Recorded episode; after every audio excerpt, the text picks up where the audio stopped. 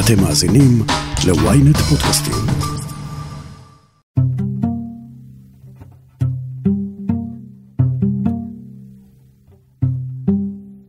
כבר מתחיל עכשיו שעון החול, עד שיהיה סבב נוסף של לחימה לצערנו מול רצועת עזה, ובאמת השאלה הגדולה היא מה, מה אנחנו למדים עד הסבב הבא.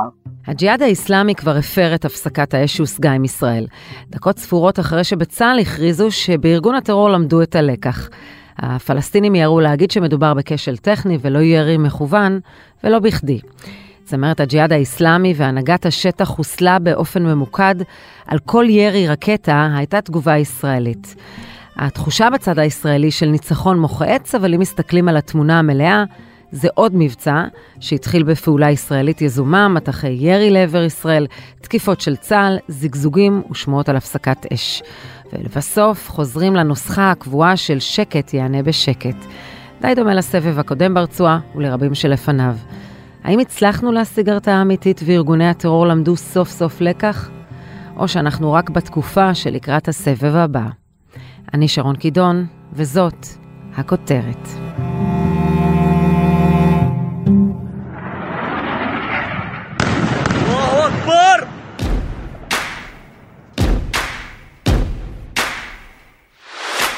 יצאנו הלילה למבצע מגן וחץ. במאמץ משותף, אה, צה"ל והשב"כ חיסלו את שלושת בכירי הג'יהאד האיסלאמי ברצועת עזה. העיקרון שלנו חד וברור, מי שפוגע בנו, אנחנו פוגעים בו. אל תתעסקו איתנו. אלישע בן קימון כתבנו, תעשה לנו סדר איך הכל התחיל, ואולי יותר חשוב, האם המטרה של המבצע הושגה.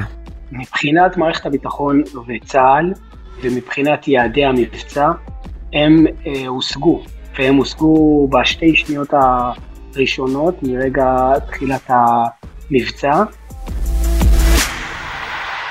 כשאנחנו מדברים על אותו חיסול משולש ממוקד שהיה בשתי השניות הראשונות למערכה באותו לילה שבין שני לשלישי, ואז למעשה ככל שהלחימה המשיכה היה ירי רקטי, אני מוציא לרגע את ה-24 שעות הראשונות שיש הטוענים שהג'יהאד היה עוד בהלם מהחיסול המשולש, אבל 24 שעות שבהם לא היה ירי, ואז בעצם החל ירי רקטי, בעצם בכל ארבעת הימים שלאחר מכן היה ירי רקטי מצד אחד, וצה"ל אה, התקיף פורות אה, שיגור וחוליות נ"ט שניסו אה, לשגר טילים כדי לפגע, ובאיזשהו שלב מסוים, ברגע שהתחילו המטחים טיפה להתרחב גם לאזור המרכז, ראינו גם ביום שישי האחרון לאזור ירושלים, אז צה"ל גם עלה איזושהי מדרגה והתחיל להפציץ נכסים של הג'יהאד האיסלאמי, כי אנחנו מדברים על נכסים, זה דירות שהוסבו להיות מפקדות של הג'יהאד, שמשם הם למעשה ניהלו את כל מערך הלחימה שלהם, וראינו את זה קורה במשך אה, מספר ימים. ואולי הדבר המשמעותי ביותר זה שהיו מלבד שלושת החיסולים הראשונים, שכאן היה את מימד ההפתעה, היו עוד שלושה חיסולים שהאחרון שבהם היה בלילה שבין חמישי לשישי, שהוא אולי הבכיר ביותר של ארגון הג'יהאד ברצועת עזה, ושלושת החיסולים האלה מתרחשים תוך כדי לחימה, שזה אירוע משמעותי מאוד, מעיד על עומק מודיעיני, אינטגרציה בעצם של כל החלקים, גם של המודיעין, גם של חיל האוויר וגם של אנשי המבצעים. אם אני חוזר לשאלה, מבחינת צה"ל, יעדי המבצע הושגו, הג'יהאד האיסלאמי אה, קיבל מכה מאוד מאוד אה, משמעותית, שתירת הפיקוד שלו כמעט חוסלה לחלוטין ברצועת עזה. השאלה הגדולה היא איך הג'יהאד יוצא מזה, אני מניח שהוא ידע להשתקם, כי זה לא ארגון אה, שאפשר להכריע אותו בחמישה ימים. ואולי הדבר הכי חשוב שצריך לזכור לגביו, שמי שמזרים לו כסף ומי שמדליק אותו זה בעצם אה, איראן.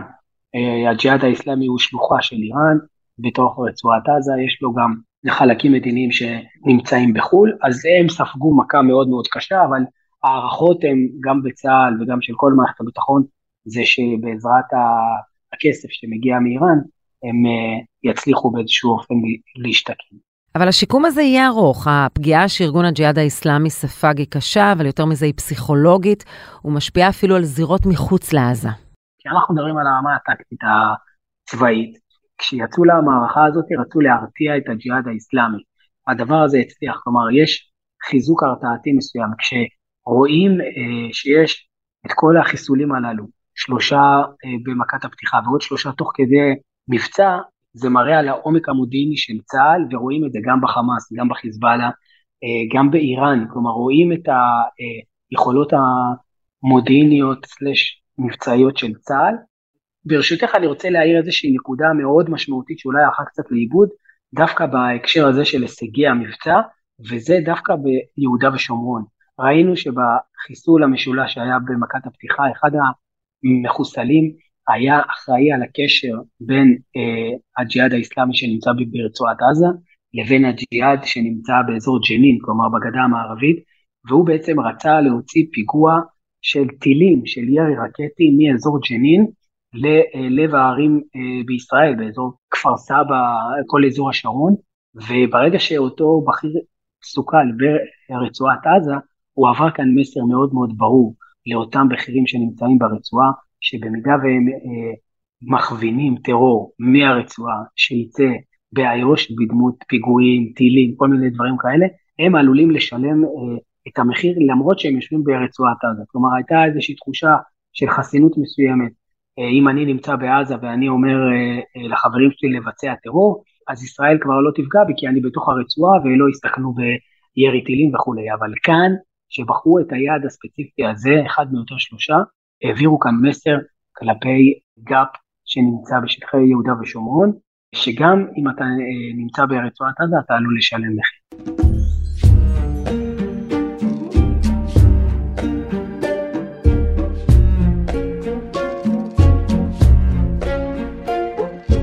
אני רוצה רגע לשאול אותך על האח הגדול ברצועה, חמאס, שבמשך כל המבצע יושב על הגדר. למה חמאס לא משתף פעולה עם הג'יהאד האיסלאמי ולא נכנס למערכה? יש לו את הרקטות, יש לו את כוח האדם, איזה אינטרס יש לו לשבת בחוץ? תראי שרון, צריך לזכור שבסופו של דבר אנחנו מדברים על שני ארגונים שהם ארגוני התנגדות. כלומר, הם תמיד ירצו לחולל טרור, והם מחוללים טרור. כלומר, זה שישראל עושה עכשיו הפרדה שברמה הטקטית מאוד uh, טובה לה, זה לא אומר שהחמאס עכשיו הופכים להיות חובבי ציון, כי הם ממש לא.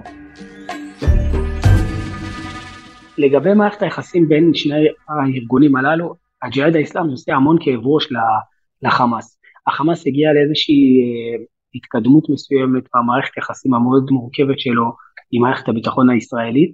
היא לא קיימת מעל השולחן, אלא היא קיימת בעצם מתחת לשולחן, ואני מדבר על איזשהו מחיר הפסד שמדינת ישראל אה, התחילה להשקיע בו מול אה, החמאס, והכוונה היא אה, בדבר הכנסה של פועלים, אנחנו מדברים על כמעט 18 אלף פועלים פלסטינים עזתים שנכנסים לשטח ישראל לעבוד שם, כל אחד שעובד בתוך ישראל מרוויח בין 6,000 ל-7,000 שקלים בחודש, על אותה עבודה, האם אותו פועל פלסטיני היה עובד בעזה, הוא היה מרוויח סביבות ה-20-30 שקלים ליום. צריך לזכור שאותם אלפים, ברגע שהם חוזרים לרצועת עזה, הם אה, מניעים את הכלכלה שם, וזה מאוד עוזר לחמאס. לצד זה גם מדינת ישראל השקיעה הרבה אה, במעברים עצמם, בכניסת הסחורות, יש המון המון סחורות ובהיקפים מאוד גדולים שנכנסים פנימה לתוך הרצועה.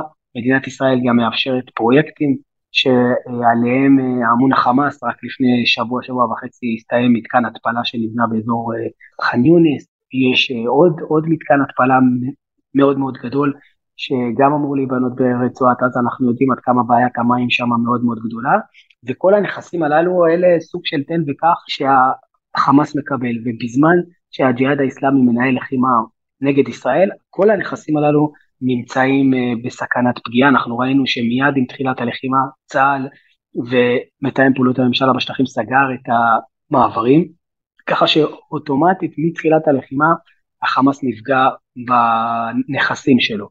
לכן אה, זה בעצם יוצר סוג של מתיחות מסוימת בין החמאס לבין הג'יהאד. מצד אחד החמאס הוא הריבון ברצועת עזה, והוא לא אוהב את זה שבעצם אה, הג'יהאד האיסלאמי גורר אותו למערכות או לסבבי לחימה, אנחנו מדברים כבר על הסבב השלישי, שישראל מנהלת ישירות מול הג'יהאד בלי התערבות של החמאס. החמאס לא אוהב את כל ההתגררויות הללו, והוא לא אוהב את זה שיש אה, ערעור של היציבות הביטחונית בתוך רצועת עזה. עוד פעם, זה לא בגלל שהוא חובב ציון, וזה לא בגלל שהוא לא מכין את המתקפה הבאה נגדנו, אבל בהחלט בתור הריבון בשטח הג'יהאד האיסלאמי עושה לו המון בעיות. אחרי שאמרנו את, את כל זה, כלפי חוץ, כלומר כלפי העם הפלסטיני וגם כלפי כל אותם הפלסטינים וראשי הארגונים שנמצאים בחו"ל, חמאס צריך להראות ובעצם ככה הוא, הוא עשה איזשהו אישור קו, וראינו את זה גם בהודעות שחמאס הוציא לאורך כל המבצע הזה, דקלרטיבית הוא מאוד מגבה את הג'יהאד האסלאמי, בסופו של דבר הוא גם נתן לו לפעול ולא מנע ממנו לראות ירי רקטי לעבר ישראל, אבל הוא עדיין מאוד מסוכסך איתו, יש, יש המון המון בעיות בין שני הארגונים הללו, והחמאס מנסה לרסן את הארגון הזה ובעצם לשלוט עליו כמו שהוא שולט אה, על כלל הרצועה.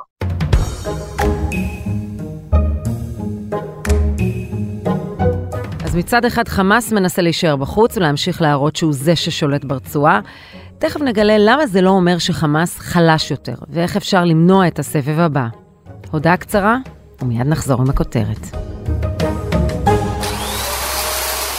בזמן שאתם שואבים אבק, סיימתם עוד שני פרקים בספר.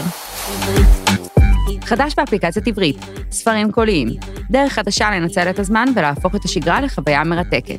אז בואו ליהנות מאלפי ספרים להאזנה שמחכים רק לכם. פשוט לקרוא בכל דרך, בעברית. הורידו עכשיו את אפליקציית עברית ללא עלות ותהנו מספר קולי ראשון מתנה.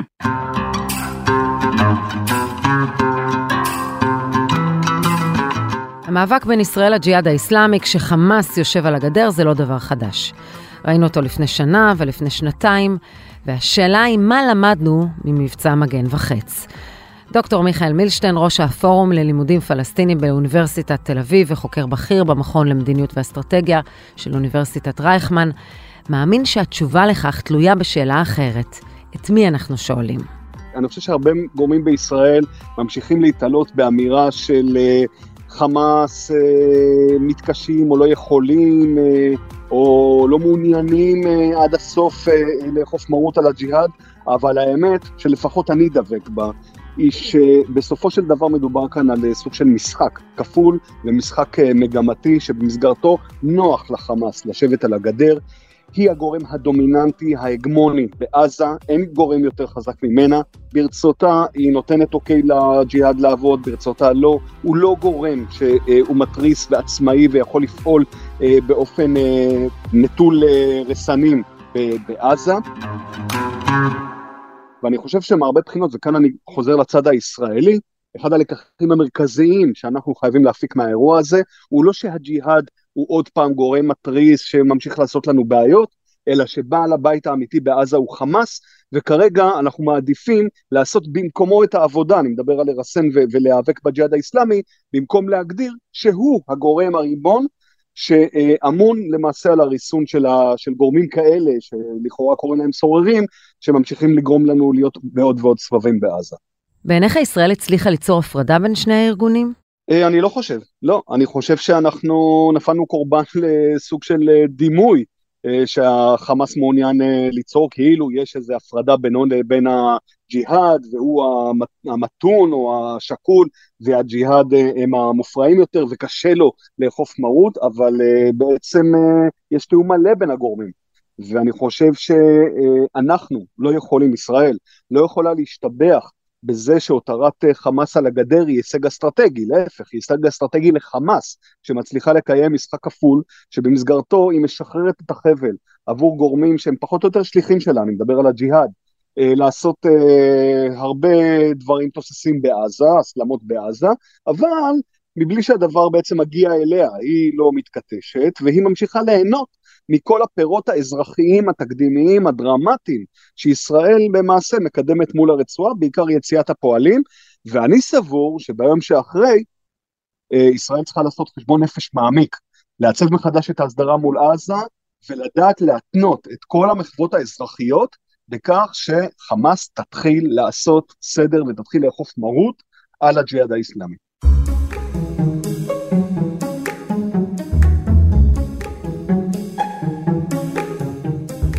לפני ההחלטה על הפסקת אש, גורם מדיני בכיר אמר לכתבים מדיניים שחמאס נגרר לסבב מיותר, ואם הוא לא ירתיע את הג'יהאד האיסלאמי, זה יצביע על היחלשות כוחו ברצועה. דוקטור מילשטיין לעומתו מאמין שהאמירה הזו לא משקפת נכונה את המציאות.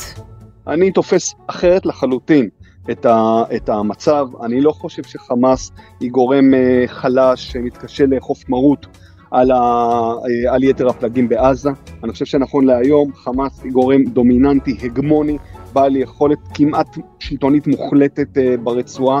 זה ברור שלאיראנים יש כל הזמן רצון לקדם דברים רעים נגד ישראל, אבל אם אתה כל הזמן רק תגדיר שאיראן את הבעיות בכל מקום, אתה מפספס את היכולת להבין לעומק את הבעיה המורכבת. והבעיה המורכבת כאן היא שמי שבאמת הכתובת האחראית לכל מה שנעשה בעזה, כולל הסבב האחרון, זו חמאס, ואיתה אתה צריך בעצם לנהל או לעצב את, ה, את המשוואה, אה, אחרת המשמעות היא שאתה בעצם תמצא את עצמך אפילו באותו הסבב ממש ולא בעוד הרבה זמן. אנחנו בישראל השתבחנו בזה שבעקבות המבצע אנחנו גם חיזקנו את ההרתעה וגם יצרנו כללי אה, משוואה חדשים וגם הרחקנו את המערכה.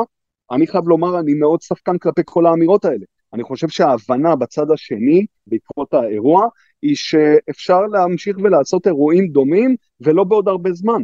אני חושב לדוגמה שאם יקרה סוג של אה, אירוע דרמטי, בעירה כלשהי באיו"ש, כמו כל התקלות בשכם או בג'נין שנגמרת אה, עם אה, הרוגים של הג'יהאד האיסלאמי, אני לא אתפלא אם בזמן המאוד קרוב אנחנו נמשיך לראות אירועים דומים לאלה שראינו בשבועיים האחרונים, שוב ברצועת עזה.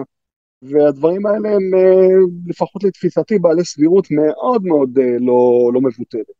אז מה אפשר להסיק שבחמאס ובג'יהאד למדו מהסבב הזה?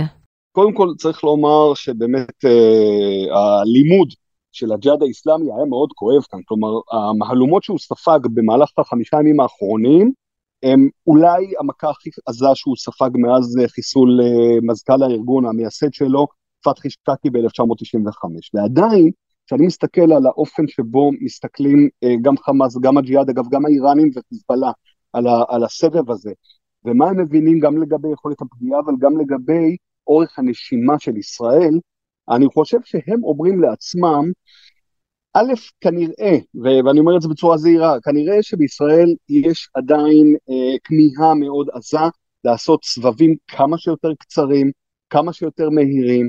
ישראל לא מוכנה אה, לנקוט אה, צעדים מאוד אה, נוקשים שהיא לא נקטה בעבר, כמו לדוגמה אה, אה, הגבלה של הכלים האזרחיים אה, מול עזה.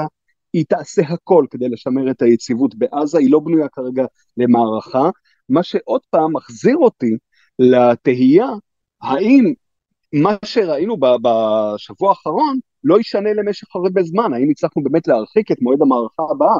והערכה שלי, שגם בגלל שהם לא מורתעים יתר על המידה, וגם בגלל שהם ירצו אפילו לנקום על הפגיעה האנושה שהם ספגו השבוע, יש מצב שאנחנו נראה את הג'יהאד חוזרים לכל מיני uh, פעולות ולא בעוד, uh, בעוד הרבה זמן.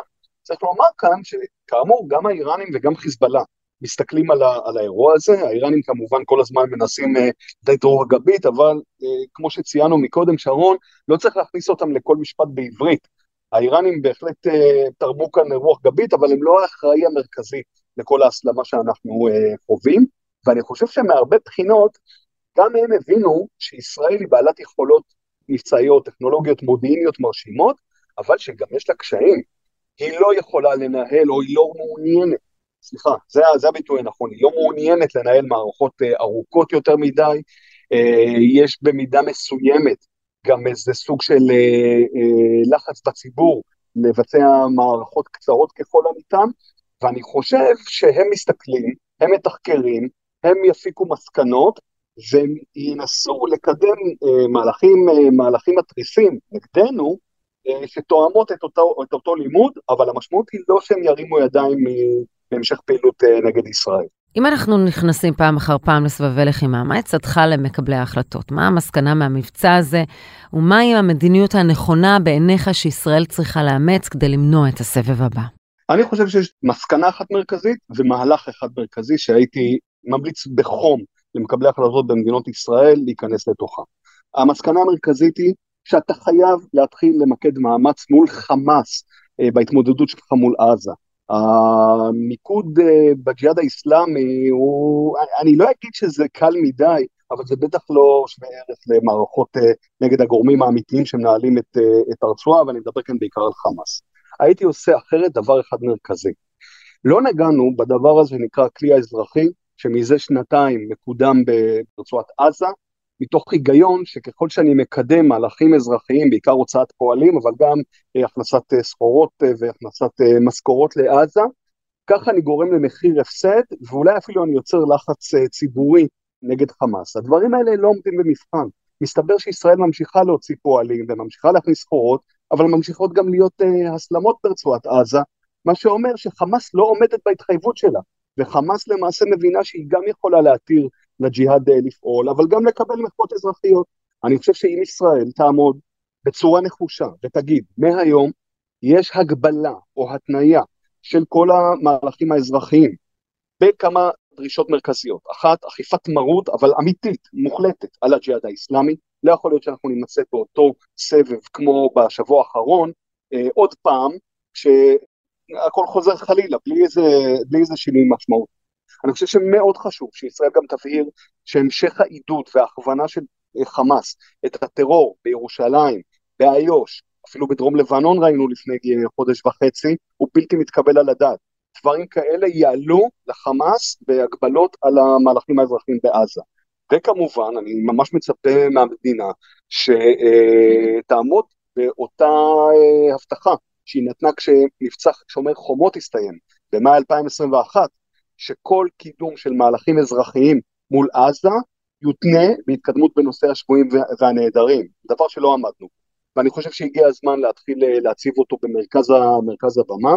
אני חושב שזאת בדיוק הנקודה, שרון, שבה יחיא סנוואר באמת יתחיל להבין שיש כאן מחיר הפסד, כי עד עכשיו הוא לא מבין את זה. הוא בטוח שהוא יכול נקרא לזה בשפה, בשפה עממית, אה, לשחק חופשי עם אה, ישראל, אבל להמשיך לקבל את כל המחוות ממנה בלי, בלי תשלום. אם ישראל תתחיל להגביל בצורה משמעותית את הדברים, שהם אגב מאוד חשובים לחמאס ולעיצוב השלטון שלו, אני חושב שאנחנו נתחיל לראות כאן אה, התנהלות אחרת מצד חמאס, וגם הבנה אחרת, גם של חמאס וגם של יתר הגורמים באזור, שישראל מאוד רצינית ולא מוכנה להיקלע עוד פעם ועוד פעם ועוד פעם לאותם סבבי הסלמה שהיא לא באמת מצליחה אה, להניב מהם הישגים אסטרטגיים.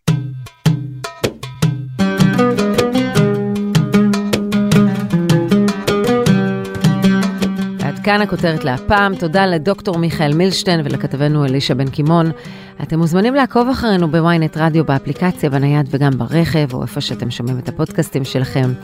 אם זה קורה באפל או בספוטיפיי, אתם מוזמנים גם לדרג אותנו, ויש גם פיצ'ר חדש שאתם מוזמנים להגיב לנו.